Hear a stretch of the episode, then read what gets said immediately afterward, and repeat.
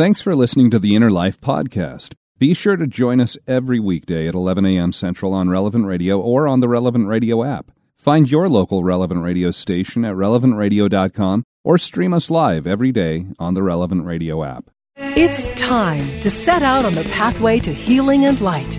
This is The Inner Life on Relevant Radio.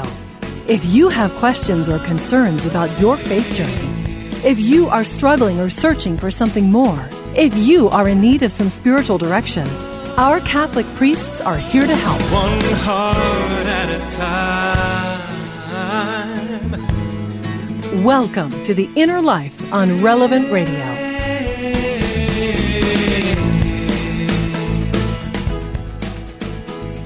Welcome to the Inner Life here on this Wednesday. And uh, hey, Jim, my talkback is open there. Can you? Thank you so much. Uh, welcome to this Inner Life for a Wednesday. Hope you're having a great day so far. And as we begin the program today, when you were young in elementary school, what books were you required to read? Were there any that you remember from your early years, uh, maybe third, fourth, fifth grade, somewhere around that time in your life? What was that book that was maybe something that really stuck with you? And what made it good? What, what made it stand out for you? I had a number of books that I remember reading and enjoying when I was little. Uh, one of the ones Roald Dahl, uh, Charlie and the Chocolate Factory, a classic there. You know, they've had a couple movies made about that. Um, I'll just simply say that the Gene Wilder movie is the only one you should ever watch. You should never watch the other one. Uh, I also really enjoyed this book called The Castle in the Attic. Um, I don't know if this was one of my favorite books, but another one that I read in school when I was probably about third or fourth grade Where the Red Fern Grows. And this is a children's novel about a 10 year old boy named Billy. And Billy, he lives in the Ozarks and he wants nothing more in the world than to simply own a pair of dogs, specifically a couple of red bone uh, coonhounds for hunting raccoons there in the woods.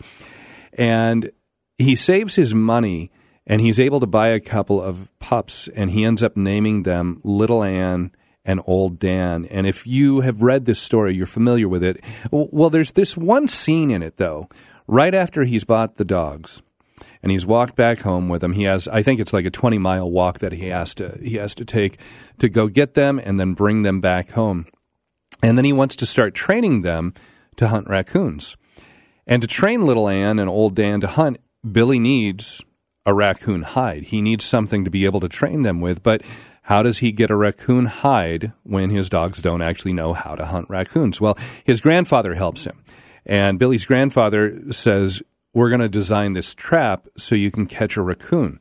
And the basic idea of the trap is to find an old fallen tree or something that has a small hollow hole in it. Uh, if it's the tree, it's where the branch broke off. And then Billy is going to take and he's going to place this some sort of shiny object, nothing nothing big, you know, might be a piece of foil, something like that. Place a shiny object down in the hole where a raccoon can see it.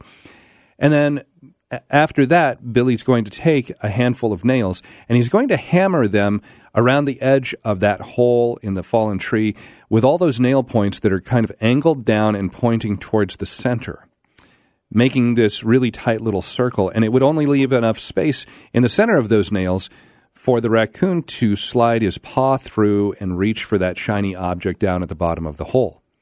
And so, how does this trap work? Well, when the raccoon grasps that shiny little bauble, whatever it is, down in the hole, his paw, when he grabs it, it's in the shape of a fist.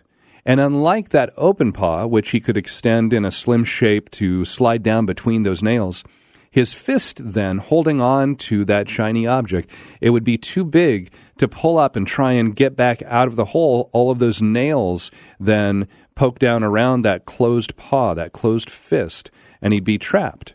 And you might think, well, the raccoon can just let go of that shiny prize and be on his way.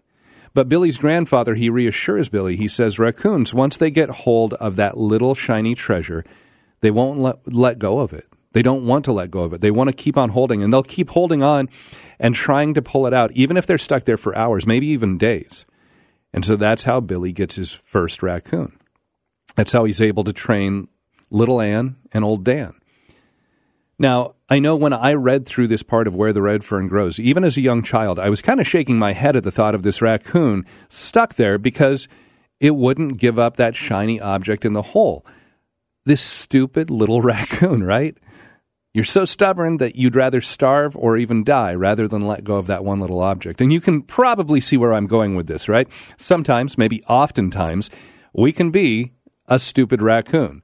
We can get so focused on what we want. We might even think that what we want is actually something we absolutely need, and we're so absorbed with it that we don't realize how holding on to it might put us at risk. We might be in true peril in serious danger, both spiritually and physically. Just because we don't have our metaphoric paws, we won't let go of whatever it is that we're holding on to so tightly. And we're so focused on that, we don't see that danger that's looming behind us. We have to be willing to surrender those things in our life that are holding us back from really living the fullest and best life that we can surrender. That's the topic that we want to talk about today here on The Inner Life. And joining us as our spiritual director today, as we look at how we can surrender our lives to God, surrender our wills, surrender all those things that we hold on to. Uh, Father Matthew Widder is joining us once again here on The Inner Life. He's a priest in the Archdiocese of Milwaukee. He's the parochial vicar of St. John Neumann, St. Williams, St. Joseph, and St. Mary's parishes in Waukesha, Wisconsin. Father Matthew, so glad to have you back here on The Inner Life today. Uh, did you ever read the, Where the Red Fern Grows when you were a child? I, I, I'm sad to say I haven't. I've, I've heard of it. If I have, I've forgot it. But that, that was a great, great illustration, great image. I'll have to look it up. Yeah, it, it's it's a great read, and uh, I know they've had a couple, at least a couple of movies made about it as well. But I'm sure, um, I I know I saw an old one, might have been made somewhere back in the 1970s when I was a kid. I saw that one, but. Um, of course, I'm sure the book is better. So if if you're yep. going to look it up, I know the movie's easier, but I'd recommend okay. the book, Father. got it. Got it. So today, as we're talking about that concept of surrendering our lives, I think for many of us, you know, if if we have been Christians, been Catholics for any amount of time, one of the most obvious images of surrendering our will to following the leading of God is where we see Jesus in the Garden of Gethsemane. And he's there and he's got his disciples that the apostles they can't even stay awake. He's praying. He knows everything that's ahead of him the suffering the humiliation the betrayal the denial all those different things. And he's praying to the father saying if this is possible let this cup pass from me yet not as i will but as you will. And this kind of mantra not my will but your will god it, it's it's something that we really need to live not just in regards to surrendering our lives to God, but really in all areas of our lives. We want to have that God, I want Your will to be done. That's that's that's exactly it. And and as you you mentioned, Josh, that that image of Jesus in the agony in the garden, the agony in the garden. There's probably there aren't many scripture passages that that cut right into the heart to really put ourselves within that. Of course, we meditate on it in the, the sorrowful mysteries, but just Jesus' word, Abba, Father, all things are possible to you. And and isn't that the truth? We know for God all things are possible. Jesus knew it more than anyone, and so that Jesus puts that out there. It's it's a it's a plea from the heart, even using the word Abba. You know that that sense of daddy and that that sense of that intimacy. You know, all things are possible. That that great truth and then then then the, the reality then the reality of the situation that that you know Jesus' humble prayer of surrender, not my will, but Thy will be done, and a prayer of surrender not just for Jesus but also uh, for the Father. You know, in in, in surrendering Christ uh, to the to the to the passion, and and so we we see so much in there, and and, and so often we find ourselves perhaps in our own agony in the garden in one way or the other, where throughout our lives we seek to, to hold on. We, we don't seek to, to truly say, Thy will be done. We want to hold on to the control as much as possible. And, and many times it's in the midst of a, an illness or the, the death of a loved one or, or you know, the crisis with a, with a job or discernment where we many times are brought to our knees and, Lord, I surrender. I give up my will, whatever you want. Yeah, well, and that as you're talking about that giving over that control where we want to try and be in control, it brings to mind that we really have to trust God You know, we, we all do like to be in control. And when we surrender ourselves to Christ, we have to work at letting go of that control. And, you know, even as I'm saying that, I think there's many times that we think we're in control when in all reality we're just mainly holding on to this illusion that we're in Yeah. control. You know, that that that we can be in charge of the things in our lives, but if we if we realize that's that really most of the time is an illusion, that might be a good first step to saying, you know, I need to live in reality and not have this false notion, this false sense that I can actually control all the things that are happening in my life. You're right. That's a, that's a great image. The illusion that we do have a sense of control in this last year, year and a half has, has shown that.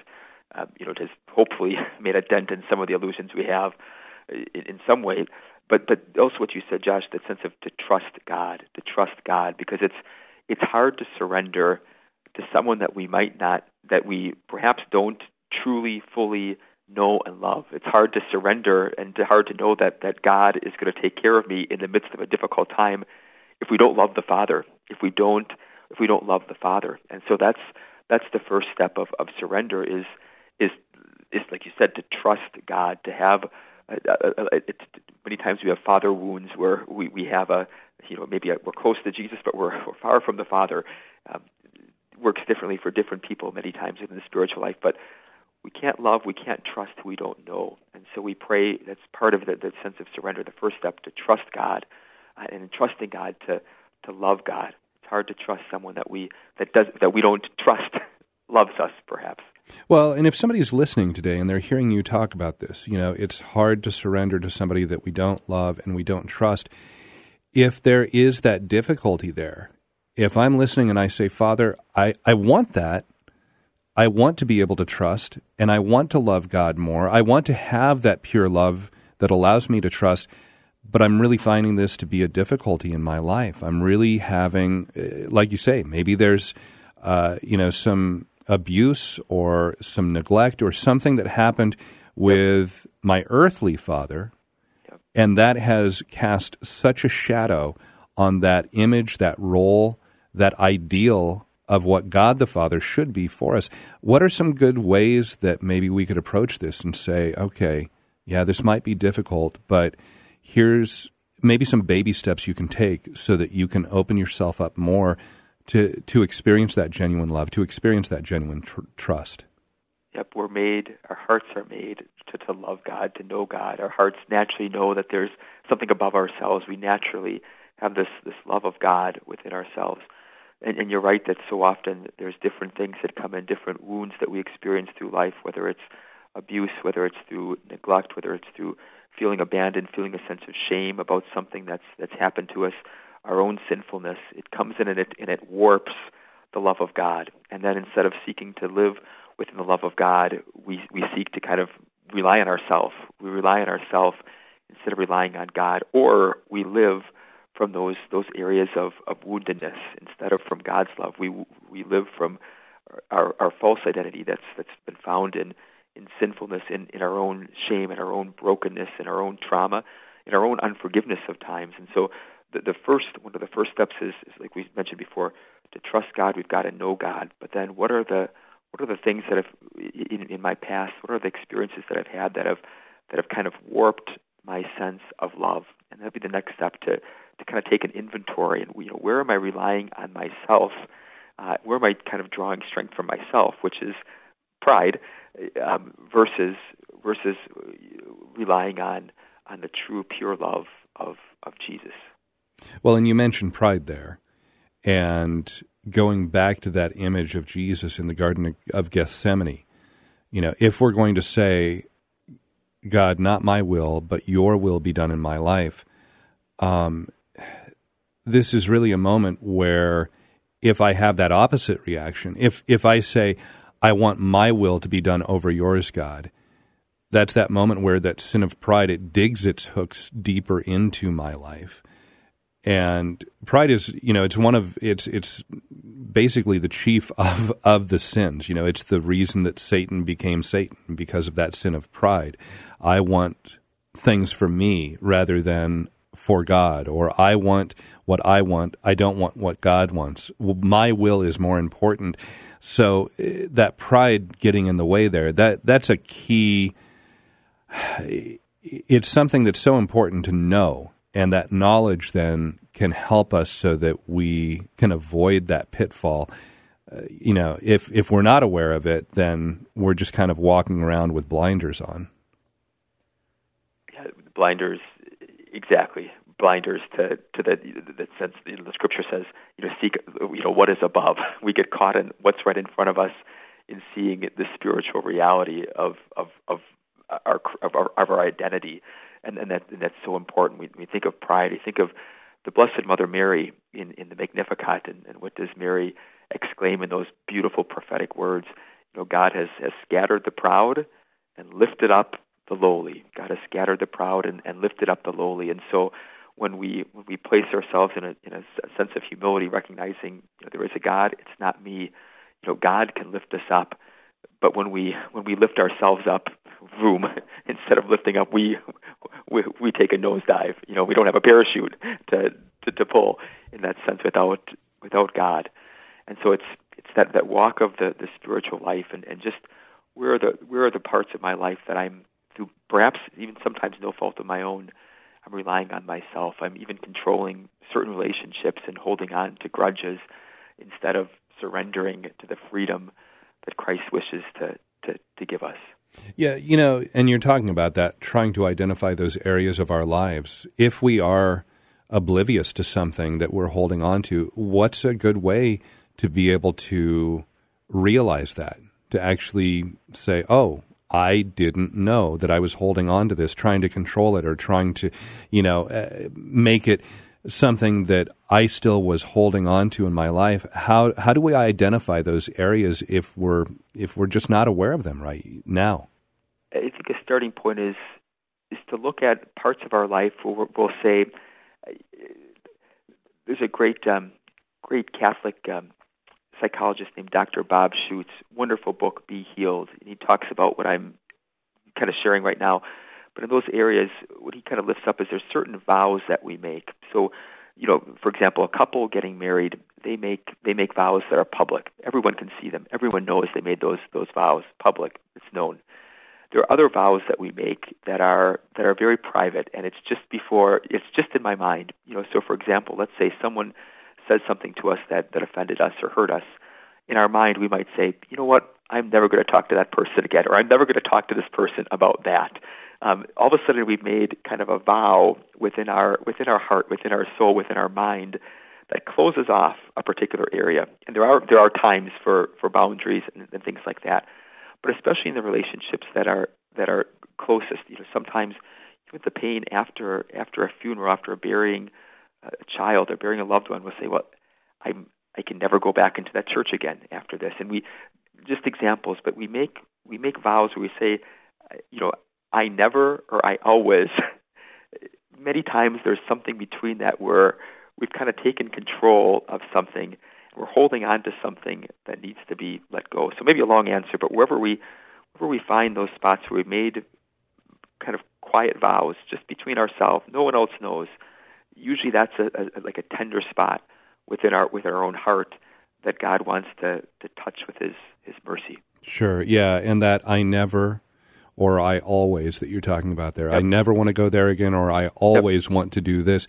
Uh, at that point, you're speaking in absolutes, and of course, there are certain absolutes in life. But when we're talking about some of those areas where we want to have control. Yeah, that that's that's probably uh, a, dangerous territory when we get into some of those absolutes there.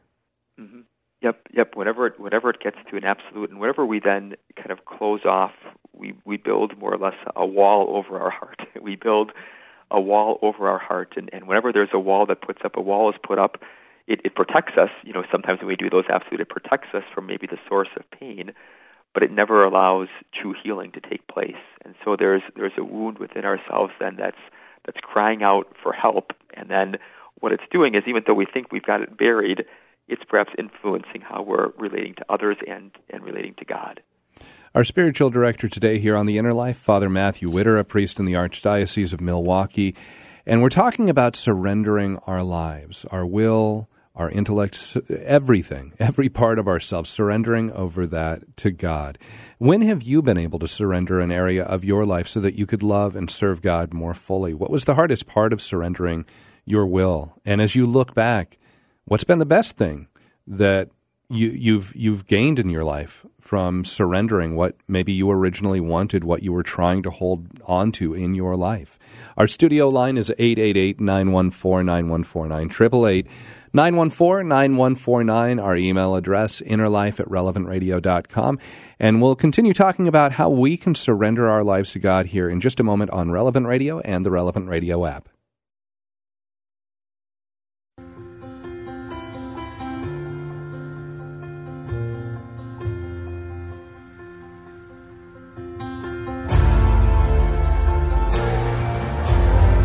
If you are struggling or searching for something more, if you are in need of some spiritual direction, our Catholic priests are here to help. Call now 1 888 914 9149. That's 1 888 914 9149.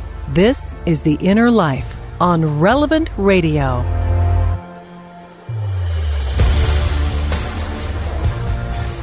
Welcome back to The Inner Life. I'm Josh Raymond, along with our spiritual director, Father Matthew Widder, a priest in the Archdiocese of Milwaukee. We're talking about how we can surrender our lives over to God. And when have you been able to surrender your life, maybe an area, a specific area of your life, so that you could love and serve God in a better way? And what was the hardest part of surrendering that part of your life? And what's been the best part? What have you gained? By being able to surrender over what you originally wanted to hold on to in your life. How has it helped you grow closer to Christ? Our studio line is 888 914 9149, 888 914 9149. And Father, right before the break, we had been talking about uh, pride being one of those main areas that can uh, just show, rear its head as we are trying to surrender our lives, different aspects of what we are holding on to. Along with pride, are there other obstacles out there that we should be aware of, things we should look out for as we're trying to give up that control and live out that surrender?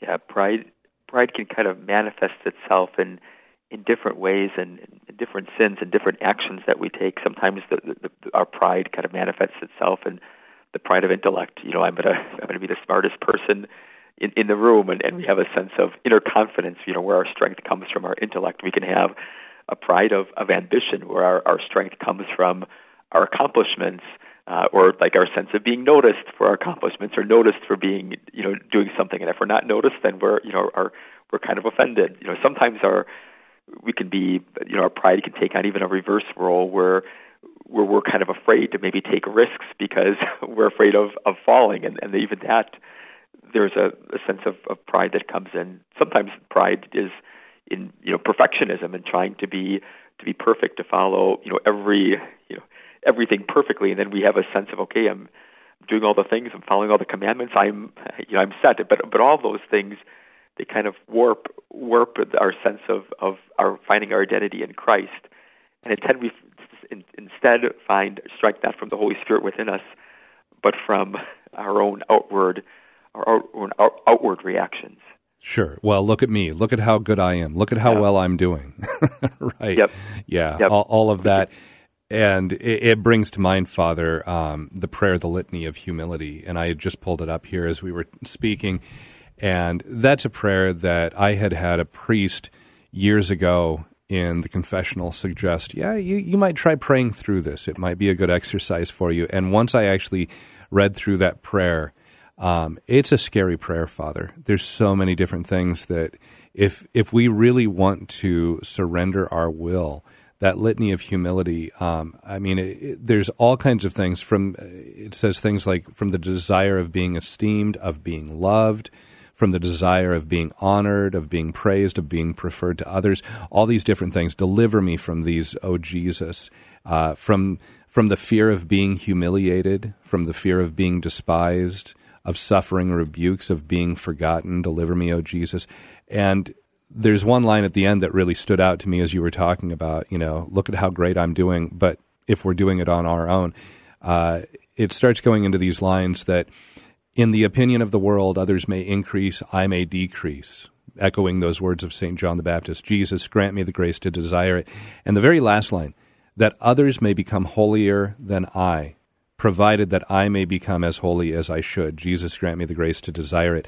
And that line right there, it's, it's stuck with me so much because, like you were saying, Father, our goal is to be as holy as we can be. Yeah. I mean, that, that's that's what we're trying to do, right? Know, love, Yep. and serve God, and we want to be holy so that we have the hope of heaven. But that others may become holier than I. Even that one just put me in my place as I was reading through that initially and praying through it. yeah, sometimes even holiness can become a false idol where we we compare ourselves to others, those around us, instead of to instead of to Christ. But the, the litany of humility, for any of our listeners, if you haven't if you haven't heard of it, you know, put it into your search engine because it's it, you find it online. It's it is one of those prayers where even at mass, you know, at, at mass, right before the Our Father, the, the priest will pray at the Savior's command, informed by divine teaching. We dare to say, and it's always interesting that it's like we we dare to say, like we're praying, like why do we dare to say? Right. But it, it's it's powerful because it reminds us that prayer is a daring thing if we really mean what we pray, especially like you know the Our Father. And the litany is one of those prayers where I think it should be prefaced by that as well. We dare to say, um, because there's a daring, because there's a daring sense in the litany of humility, and, and sometimes we forget. We we can kind of go through the motions in our in our prayer.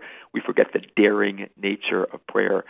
But the litany of humility is something where, if those of you who have prayed it before, if you haven't, find it, find it. It's one of those those prayers that it's it, it really is, as you alluded to, Josh. It's a complete kind of emptying of self and also like conviction. You know, it's it's really a good examination of conscience, even as as we're as we're praying it. Right. Well, and yeah, it, it's you. You really have to mean what you pray in that prayer if if you're actually going to if you're going to commit to that. Um, it, it's a scary prayer, like you said. You know that we dare to pray it.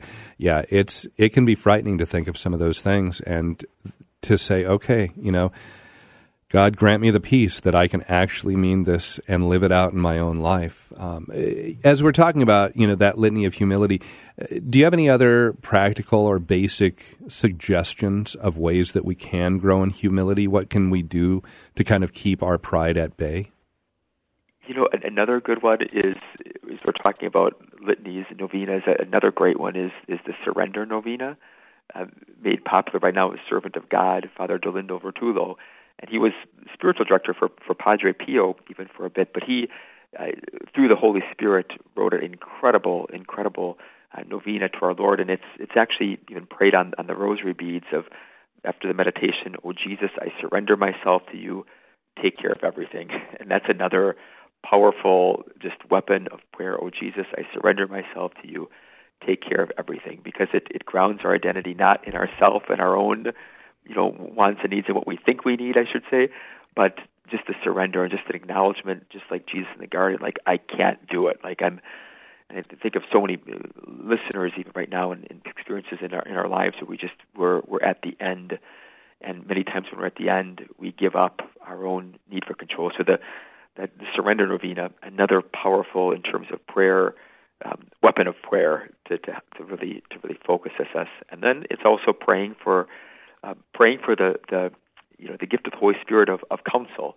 Uh, it's it's the, that that that gift of counsel that that allows us to recognize you know that gives us right judgment. You know, to gives us right judgment to recognize okay, I'm relying on myself here instead of on God. And so that that spiritual gift of of counsel within the gifts of the Spirit is is also a powerful powerful weapon uh, to help us grow in in humility and and in surrender. Father Matthew Widder is our spiritual director today here on The Inner Life, and we're talking about how we can live out that idea of surrendering ourselves over to God, looking at how Jesus prayed in the Garden of Gethsemane and he said, Not my will, but your will be done, Father. How have you been able to do that in your own life? How have you been able to say, Not my will, but your will be done, God? And if there was an area that you have surrendered, what was the hardest part of surrendering your will? And, and what was the best thing, the best outcome of being able to surrender that part of your life. Our studio line, 888-914-9149, 888-914-9149, our email address, innerlife at relevantradio.com. And Father Matthew, we've got Aaron who's listening in Santa Monica, California. Hi, Aaron. You're on the air today here on the Inner Life. Good morning. How are you? Hey, Aaron, doing well. Thanks for calling. Yes. I um this all started about two years ago. I have been a Catholic all my life. I was a cradle Catholic. Um, a, two years ago, I was having some very, very serious medical problems, and we didn't know what it was. And um, they had run, the doctor had run some tests, and they were narrowing it down. And I was coming into the doctor for the diagnosis. Um, I was so afraid. I was so afraid of what the diagnosis would be. I I had a, an inkling it was going to be cancer, but I didn't know how bad it was. And just before the doctor came into the room, I looked up to heaven and I said, Not my will, but your will be done, God. I need your help. And as soon as I said that, there was this tremendous, tremendous weight lifted off my shoulders. And the doctor came in and he gave me the diagnosis, and it was stage three cancer. Okay. Um, but I, I was no longer afraid. That was the best part of it because I had been holding on to fear so long. And I had been the strength of my family with my siblings and their families and my children. And I knew at that time if I if I gave up, you know, if I if I didn't hold on to that strength, that that would cause lots of problems within the family. But after I after the weight was lifted off my shoulders, I could give up my fear, number 1. Number 2, I could realize that I didn't need to be the strong one. This time I had to let others be strong for me. And it wasn't just this is this wasn't just something that happened one time. Over the last two years, I've had like four or five different things that went wrong. I had a stroke, and I had um, uh, I there were things that went wrong, and um, and then I had to then I had to have my hips replaced, and I thought, you know, if I hadn't said over and over and over again to myself, Not my will, but thy will be done, I would never have gotten over that fear. And it would this has been such a blessed time for me because God has shown himself to me over and over and over again. It's wonderful. Aaron, that's a that's a beautiful a beautiful testimony. A beautiful testimony. I'd like like you said, you, you had to say it over and over and over again. uh, it's it's been a prayer that's now it's kind of embedded not just in your mind but also in your heart. It sounds like it, it's a beautiful, beautiful thing. Can I ask you? You mentioned you'd been a Catholic your whole life. Had you had a, an experience like that before, where, like you said, you just felt everything kind of lift and you were no longer afraid? Was that a new experience for you? Oh yeah, no, I I had one other experience, um, which was about five years prior to that. I had been in a um, a very toxic toxic marriage, and um, it was to the point where I truly felt I was losing my soul to this to this over controlling person, and and I had been fighting it all along because of fear of failure. I was afraid of of you know not living up to my marriage vows all of those things. And one day i was vacuuming i looked up to heaven and i said god i can't do this anymore. I need your help. Show me what to do. Tell me what to do. And not but an hour and a half later i got a telephone call from my mother who said do you remember years ago when you said um if you ever if if your dad and I ever needed you to give you a call and you would you would be there for me? She said, I need you now. Really? And within two hours I was in Minnesota. That was God's that was God's answer. Wow. Oh, it looks like finding uh, my soul. There we It are. was great. You know, those are and both of those prayers are are prayers of surrender, where you you you recognize. I think many listeners probably can relate to that. Going into a doctor's office, being in the hospital, knowing something's wrong, not knowing. I think that's that's such a, a story of surrender that so many can relate to. Where you know at that point point there was nothing you could do on your own, and just that heartfelt prayer, not my will, but Thy will be done. It's a powerful witness, and and how are how are you doing now? Is is the cancer? I know you've you've been through, like you said, you've had a stroke and some hip replacements. Um, is the cancer gone? Pardon me? Is is the cancer still there, or was that? Uh, No, the Is cancer is gone. I had to ha- I had chemo and radiation. I had surgery. I had several setbacks, hospitalizations, and and things like that, and complications. Um, it was like a, it was kind of like a um, uh, a perfect storm of when one thing was looking like it was getting fixed, something else went wrong, and then you know it just went on and on. And um, through it all, I kept I I I depended on God. I talked to God. I prayed to God. I found relevant radio, and I have been so positive through all of it. No matter how bad or how painful it got, I've been so positive. It's been so wonderful. I bet you never would have thought you would have said that in the midst of everything you've gone through. To say that it's been so wonderful.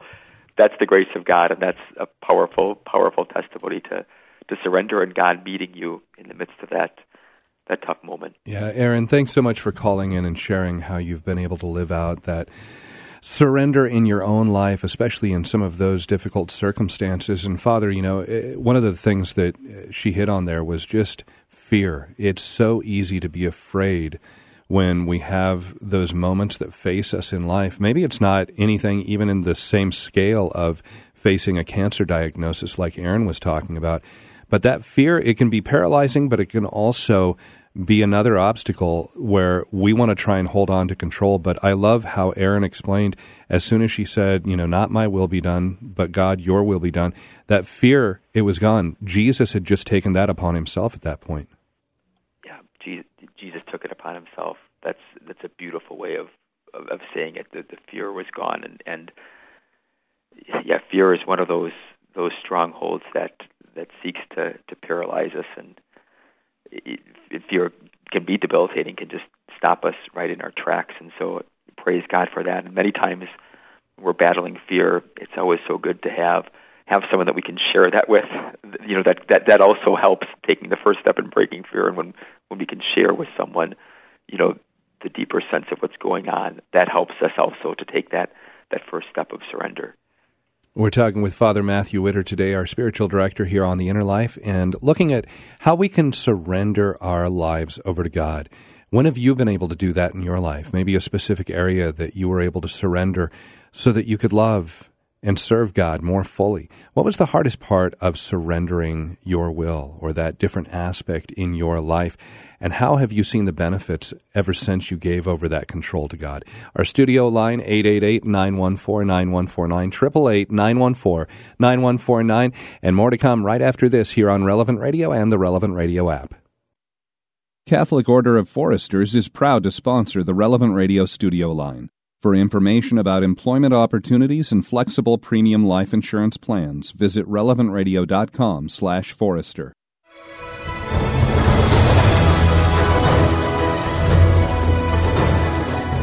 If you're looking for a little help on your journey of faith, our priests are here for you. Call now 1 888 914 9149. That's 1 888 914 9149. Or email us innerlife at relevantradio.com.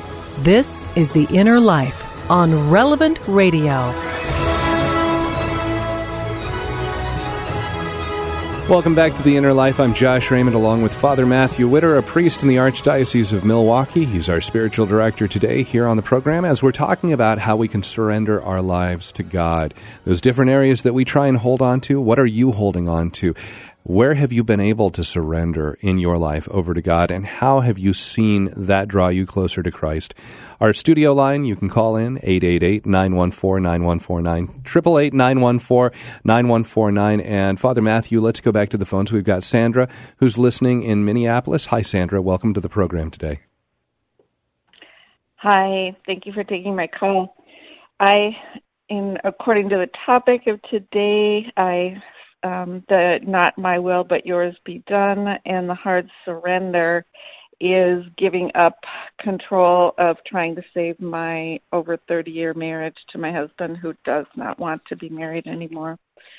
And um I will say that's the hardest thing, brings many tears and sorrow and I keep trying with a variety of ways, professional and personal and it's just not working. So looks like the outcome is is going to be divorce and that's the last thing I want. I'd rather be legal legally separated and work on things, but he doesn't want that. So all I can say is the outcome of this is once again not my will but thine be done and that the, the outcome I'm seeing is that God is near to the brokenhearted and I see time after time God just comforting me in ways I never dreamed of, even in the midst of great pain and sorrow.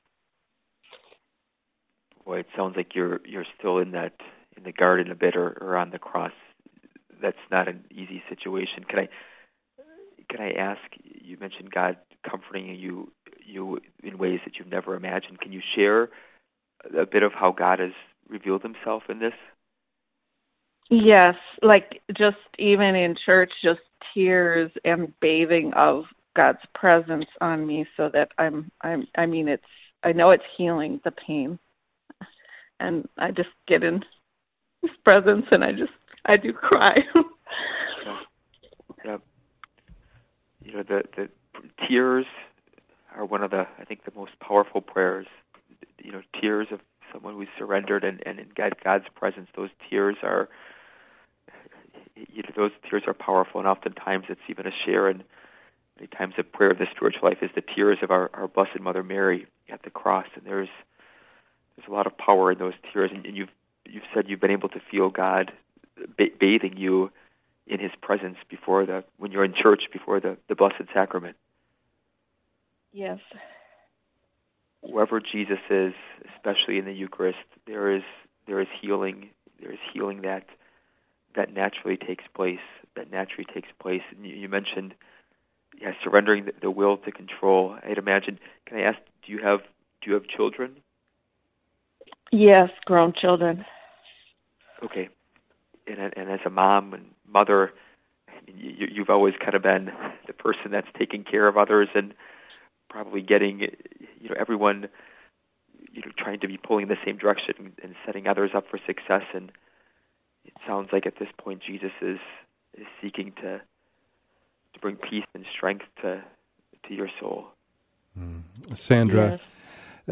I, I know my heart is just hurting for you right now, hearing as you're going through this, and I know there's so many other people that are listening right now, and they're lifting you up in their prayers as you're dealing with this. So um, be assured of those prayers right now. And actually, I'm going to be in the presence of Jesus in the Eucharist uh, in our chapel here a little later this afternoon. So again, be assured that I will remember you in my prayers there. And thank you for calling. And, you know, uh, I'm so sorry to hear about your husband. At the same time, you know, there's always the possibility for reconciliation. There's always the possibility for that hope there. So um, you know, uh, that'll be part of my prayer. I know that might not happen. I know that might not be the reality of what what you know takes place if your husband doesn't want that. But I believe that God wants every sacramental marriage to continue on, uh, as we you know say in our vows, "Till death do us part." So uh, I'll be praying for you, Sandra. And and again, I just can assure you that so many other listeners right now listening to what you're going through, they'll be praying for you as well.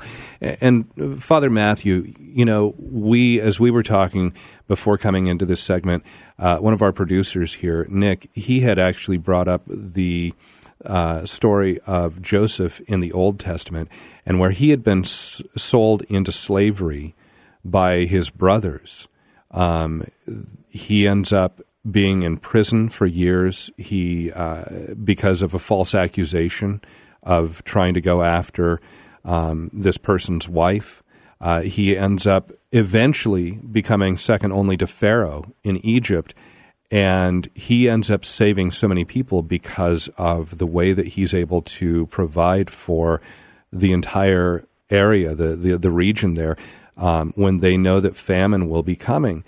And when his brothers come before him, we have where he says, I forgive you. You meant it for evil. God meant it for good. And that's while his brothers are worried. You know, our father just died. Is our brother the second most powerful person in this entire area, this nation here? Only to, you know, Pharaoh is, is more powerful. Is our brother going to seek vengeance for what we did to him those years ago? And that, that line, my mom, she's always said, it's her favorite line. She said, Oh, if I could just be like Joseph in my life, Really? you meant it for evil, but God meant it for good. But when we go through those moments of difficulty, the hardships, the sufferings, it's so natural to think, you know, did I do something bad? Is God punishing punishing me for this? But to remember, there might be some reason God is bringing us through some of those difficult moments. There, there might be some reason that we just can't see here and now. Yeah. And sometimes Joseph's story and Sandra's story, what she shared, sometimes things look really bad, really bad before they look good. And that's as you laid out Joseph's story, things looked really bad, really bad. You know, separated from his family, sold. You know, and then he finds himself in prison for some time. Sometimes things look really bad before they before they look good.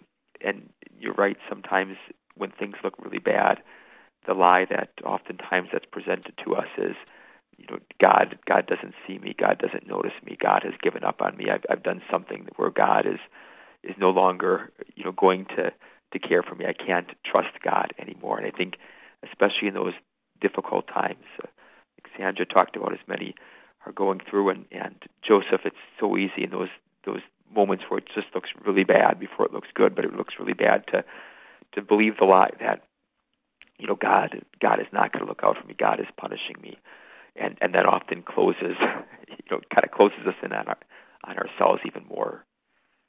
Yeah, well, and the other part of that there too is not only does Joseph give us that example of that we're, we're not closed in on ourselves, as you say, Father. You know, we're able to say, okay, God has something good in store for me, even if I don't see it right now. There's also the aspect that Joseph was willing to forgive. And that can be so difficult when we're hurt by somebody that, that is close to us, somebody that we love. And if they hurt us, and that is part of that, you know, with Joseph, with his, his own family, his own brothers that are the ones who do this to him. Um, you know, Sandra's going through that with her husband of 30 plus years that she talked about. When it's that someone that's really close to us, that forgiveness can be very difficult to offer.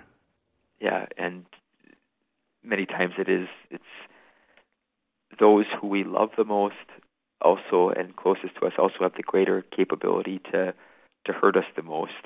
And we it's so easy to to hold on to those resentments going back to what we talked about before. We make those those inner vows then that kind of close our our hearts off and instead of forgiveness. And and forgiveness forgiveness is the way when we forgive someone that allows the, the you know the air of God's grace to to flow back through that that part of our soul and to uh, to offer freedom to, to freedom for ourselves and, and freedom for the person that that hurt us. But forgiveness is critical and, and the story of, of, of Joseph especially you know all of Israel you know and God's plan for Israel the 12 tribes of Israel really really hung at that point on Joseph's capability to forgive even more important than any military battles that would come up as they you know would eventually cross into the promised land later like it really first and foremost hinged on Joseph choosing to forgive instead of hold on to vengeance. Who knows if they would have even ever got to the, the promised land if he had not chosen to forgive. And so often in our own lives, that could be where we find ourselves. God has a place that he wants to move us. God wants to move us out of that, that, that dark spot, out of that, that, that place of, of pain. But uh, we don't want to forgive. And so we're stuck. Yeah. Well, and as you're saying that too, it's making me think the story would have just ended right there if Joseph would have said, Nope, Right. not interested in forgiving you. We wouldn't have Yep. had this beautiful, triumphant moment where we see love and mercy and forgiveness that are bigger than the grudges that might be held there. We see that borne out in Joseph. And so, yeah, uh, otherwise, if he would have just, you know, said, nope, uh, eye for an eye, tooth for a tooth, you know, uh, uh I'm, I'm going to deal out what you dealt to me. well, then story's over. There's nothing there. Story's over. And just to use that word mercy, such a, a, a key per, key word. God God is mercy, you know, the divine mercy chaplet. Jesus is mercy itself, mercy incarnate, and that that sense of of, of mercy allows us to to open our, our hearts back up. And when we offer someone mercy, when we offer some someone forgiveness, and, and it starts within our own prayer life. It's sometimes based on situations we can't necessarily. Perhaps the person that's hurt us has died. Perhaps for various reasons we can't see them face to face. But we could forgive them within our prayer. And whenever we forgive someone, it's it's such a sacred, intimate thing to do because when we forgive someone, we we draw. There aren't many things that draw us closer to Christ than in the process of truly forgiving someone. Because when we truly forgive someone, we, we do what Christ came to do, to forgive. Right. So we're sharing in Christ's um, mission. Well, Father Matthew, as we're down to about our last uh, 10 seconds here, could I ask you to give a final blessing to all of our listeners? We just pray that the power of God's blessing would come over each and every one of you Father, the Son, and the Holy Spirit. Amen. Father Matthew Widder, thank you so much for being our spiritual director today. Also, want to say thank you to Jim Shaper, Patrick Alog, and Nick Sentovich for uh, helping run everything behind the scenes here on The Inner Life. If you missed part of the earlier portion of the program, you can always go back and listen to the podcast, and you can find that at relevantradio.com or on the Relevant Radio app. Of course, Mass is right around the corner, coming up next here in just about 20 seconds. And uh, let's see, Father Rocky. Father Rocky's back in as our celebrant today. Have a good rest of the afternoon.